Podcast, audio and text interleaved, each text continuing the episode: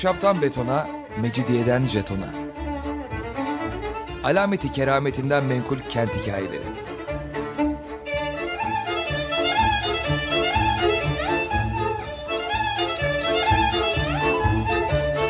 Hazırlayan ve sunan Pınar Erkan.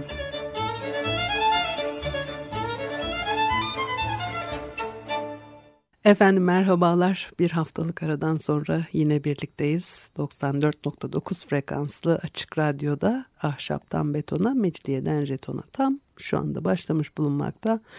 Anlatıcınız ben Pınar Erkan. Elektronik posta adresim pinarerkan.yahoo.co.uk Bakalım bugün programımızda neler var? Biraz e, İstanbul'daki e, Bulgar cemaati ve onun binalarından söz etmek istiyorum.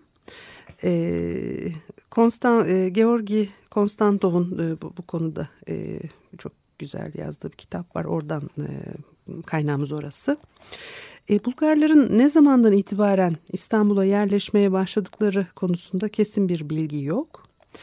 E, 7. yüzyılın e, sonlarında devlet şeklinde e, teşkilatlanıyorlar. Sonra Tuna Nehri'nin e, güneyindeki Bulgar Hanlığı'yla Bizans arasında 700 yıl süre boyunca bazen düşmanca bazen dost ilişkileri içerisinde komşuluk ilişkileri sürdürülüyor.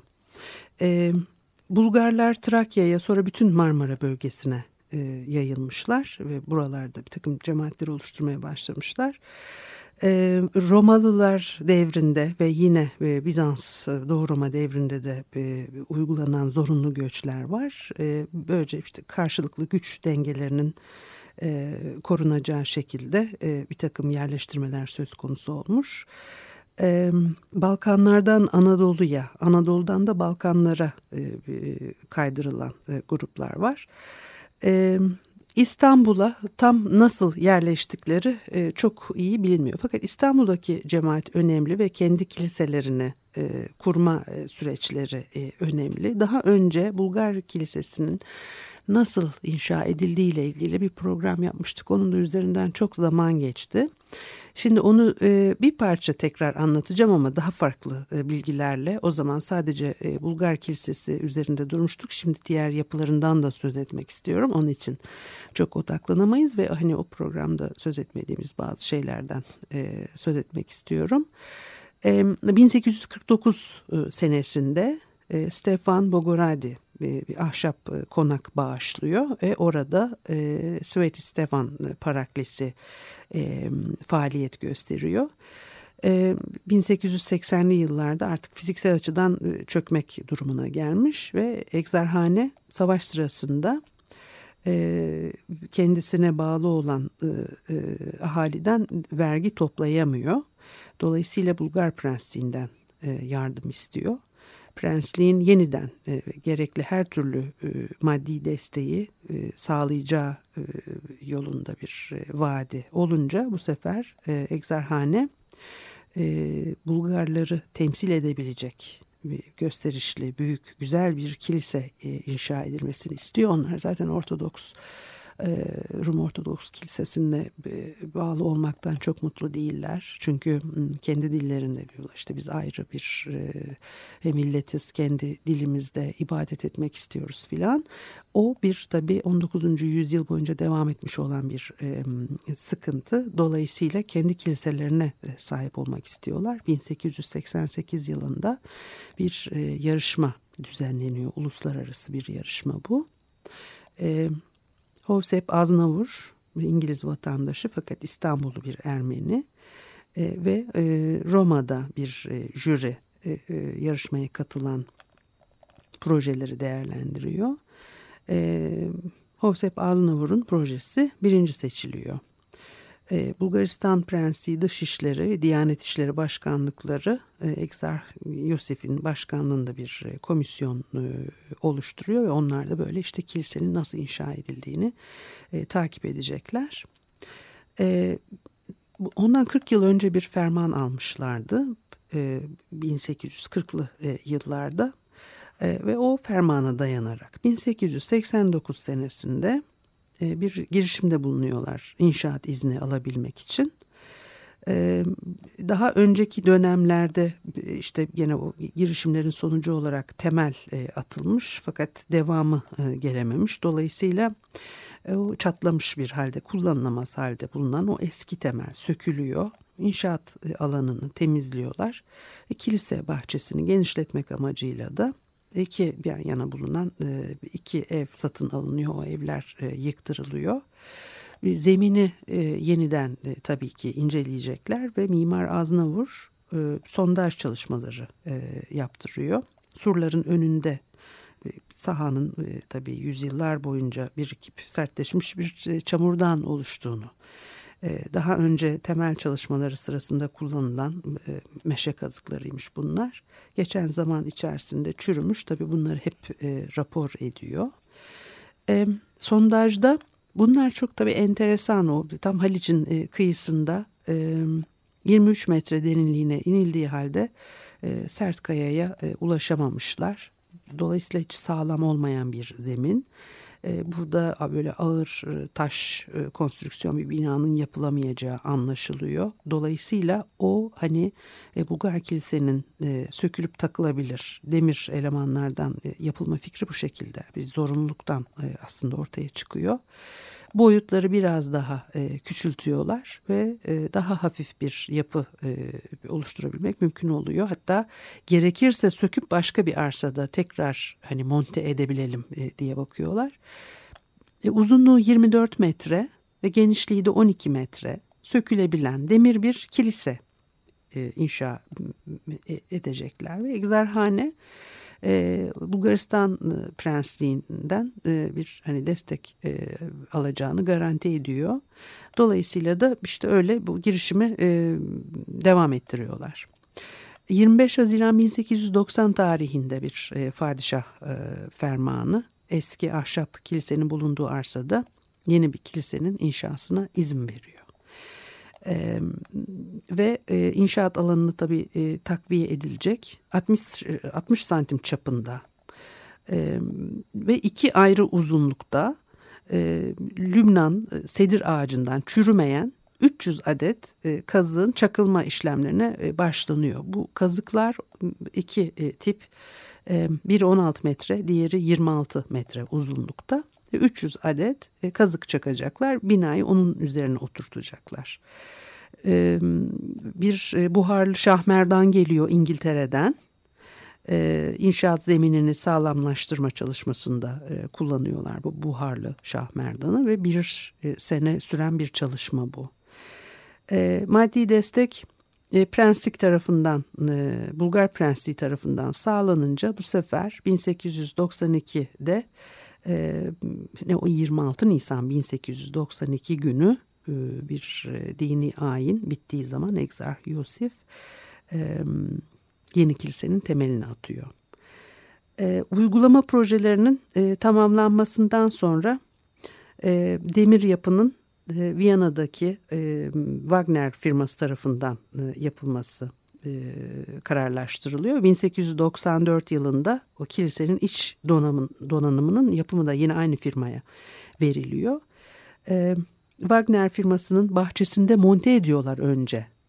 E, kiliseyi oluşturan bütün e, parçaları 1895 senesinde ve dünyada bir ilk tabii bu. Dolayısıyla Viyana'da çok büyük bir hayranlık e, uyandırıyor. E, bir tabii komisyon hani bu işi takip ediyordu dedim ya onlar da beğenip onaylıyorlar ve arkasından o kilise Viyana'da e, şirketin bahçesinden sökülüyor e, parçaları önce trenle Trieste'ye oradan da gemiyle İstanbul'a taşınıyor. Daha önce taş temeller hazırlanmıştı. Onun üzerine monte etmek üzere Aralık 1895 tarihine gelinmiş oluyor. 1896 yılının Mart ayında e, Bulgaristan Prensi Ferdinand e, Mart e, ayında İstanbul'a e, geliyor ve e, 17 Mart günü Fener'e e, yaptığı ziyaretle montajı devam eden kiliseyi görüyor. Çok beğeniyor ve bin altın leva bağışta bulunuyor. E, 1896 yılının Temmuz ayında tamamlanmış bu montaj çalışmaları. Başka bir şey daha oluyor. Kilise içinde e, ruhanilere ait bölümle cemaate ait e, bölümü ayıran e, ikonostas kısmı var. İkonolarla bezeli olan bir kısım bu. O Katolik tarzda e, yapıldığı için e, çok e, beğenilmemiş. Dolayısıyla yenisi e, sipariş edilmiş ve işte 10,5 metre yaklaşık e, uzunluğunda e, yaklaşık 13,5 metre yüksekliğinde ve 3 basamak üzerinde yükselen bir ikonostas 3 bölümden oluşuyor. Doğu Ortodoks e, tarzında altın kaplama temeli bir e, ahşap e, böyle bir şey planlıyorlar ve bunu yaptırıyorlar. Rusya'nın saray ustabaşısı yapmış kendi atölyesinde bunu ve 1897 yılında yine Rusya'da döktürülen 6 adet çan e, İstanbul'a getiriliyor ve montajlar tamamlanıyor. Çok e, güzel ikonolar var ikonostas'ta. E, onların da tam olarak ressamı bilinmiyor ama tabii bir takım e, tahminlerde e, bulunuyorlar. Dolayısıyla e, 14 Temmuz 1898 tarihinde e, tamamlanan bu e, kilise 500 ton ağırlığındaymış ve e, Bulgaristan devleti zamanında 1 milyon franka eşdeğer e, 1 milyon altın Bulgar levası harcamış. E, kilisenin e, ayakta e, durabilecek bir halde burada inşa edilebilmesi için e, biliyorsunuz yakın zamanda restore edildi. E, gidip e, ziyaret etmek mümkün. Bir müzik arası verelim ondan sonra devam edelim.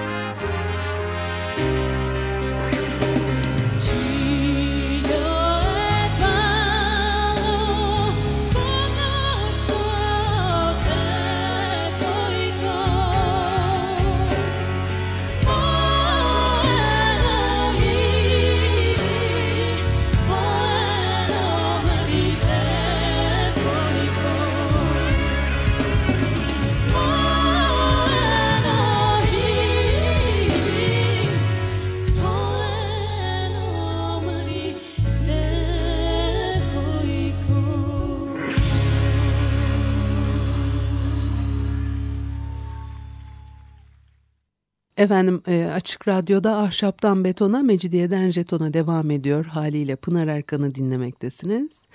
E, Bulgar cemaatinin 19. yüzyılda İstanbul'da inşa ettiği bazı yapıları size aktarmaya çalışıyordum. Konstantov'un e, e, kaynağımız.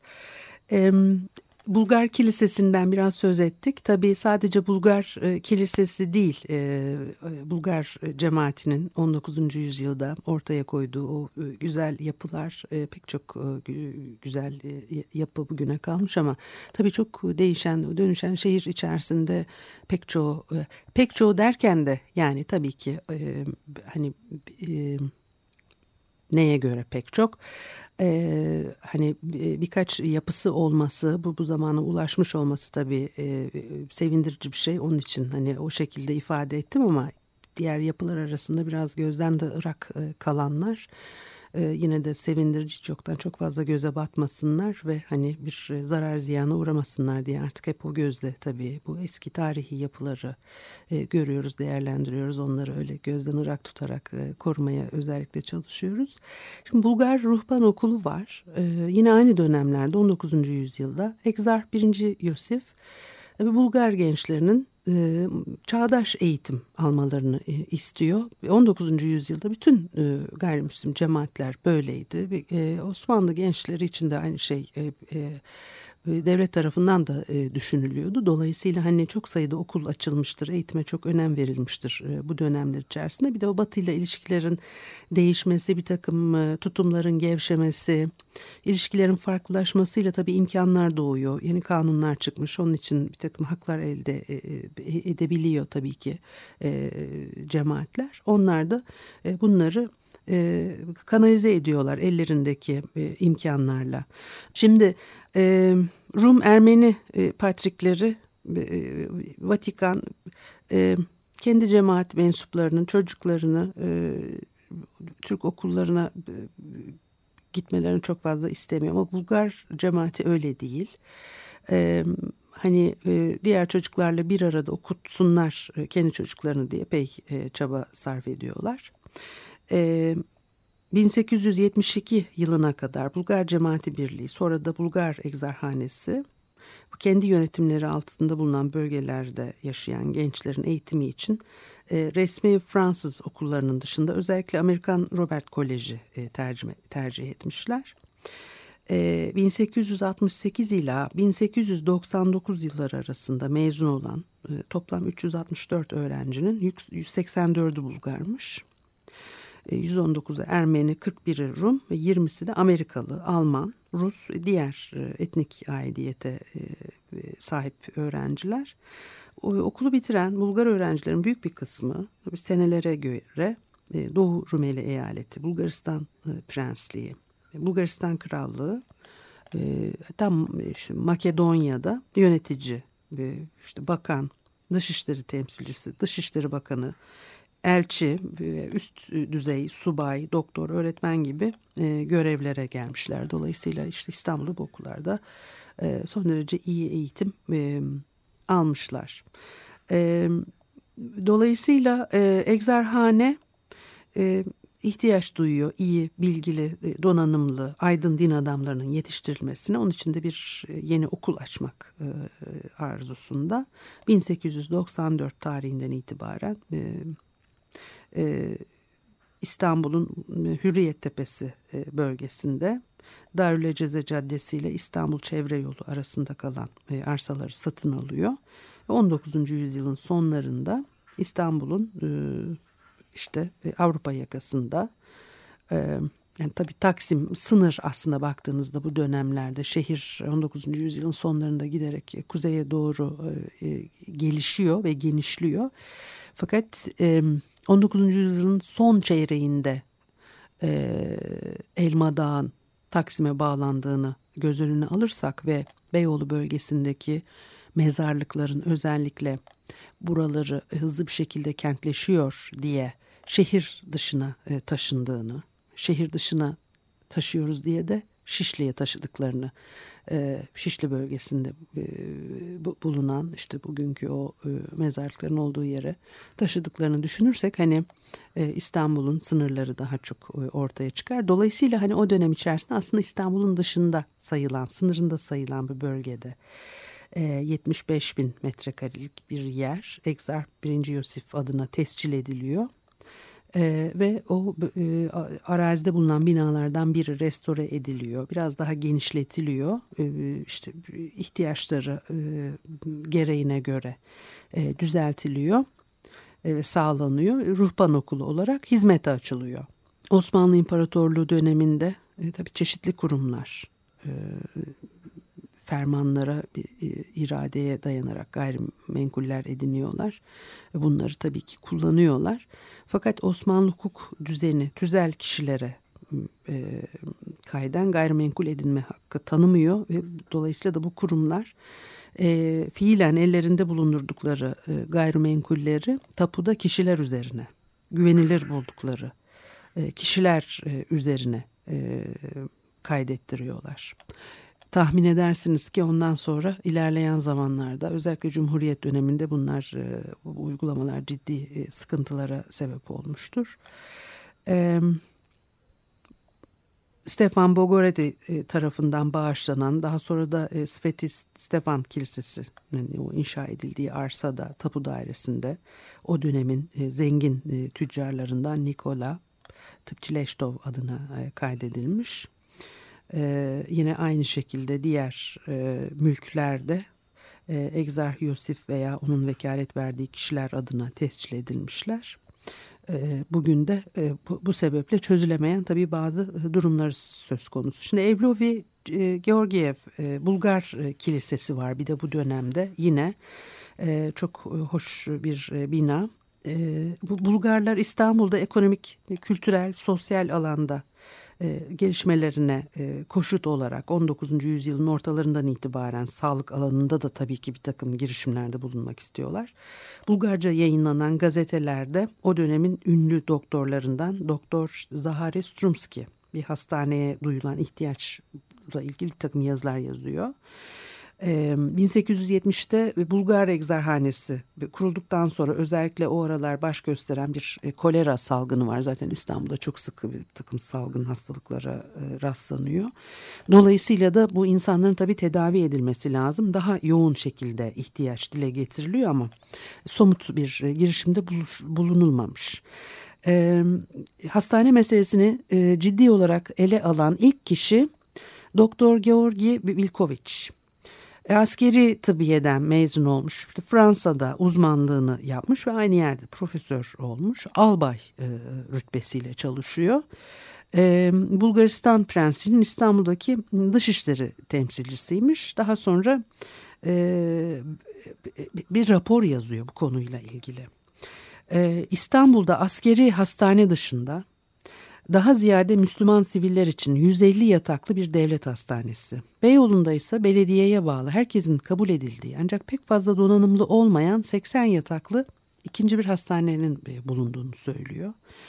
Ayrıca tabii bu iki e, sağlık kuruluşu dışında yine İstanbul'da gerekli e, malzeme teçhizata sahip e, bulunan ama e, e, bağlı oldukları e, elçiliklerin himayesinde faaliyet gösteren Alman hastanesi var. O da 1853 yılında kurulmuştu. Fransız hastaneleri var iki tane.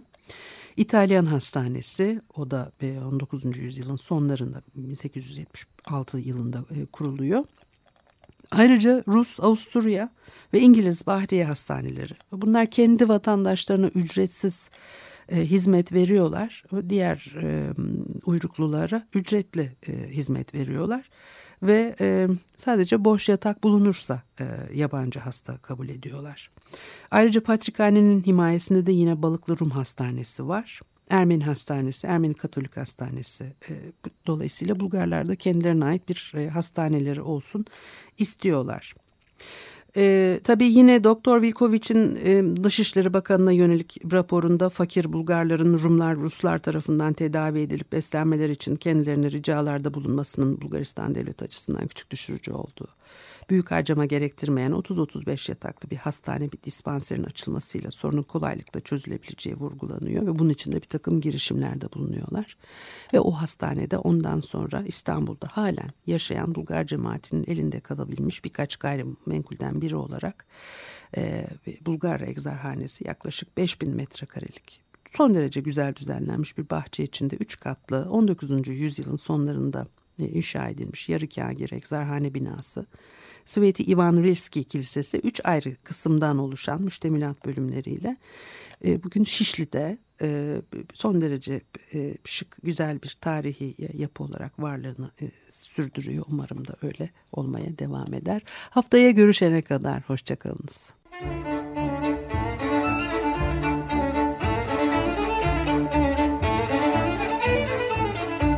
Ahşaptan betona, mecidiyeden jetona. Alameti kerametinden menkul kent hikayeleri.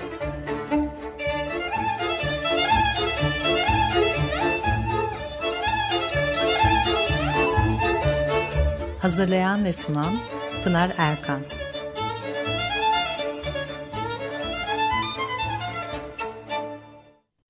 Açık Radyo program destekçisi olun. Bir veya daha fazla programa destek olmak için 212 alan koduyla 343 41 41.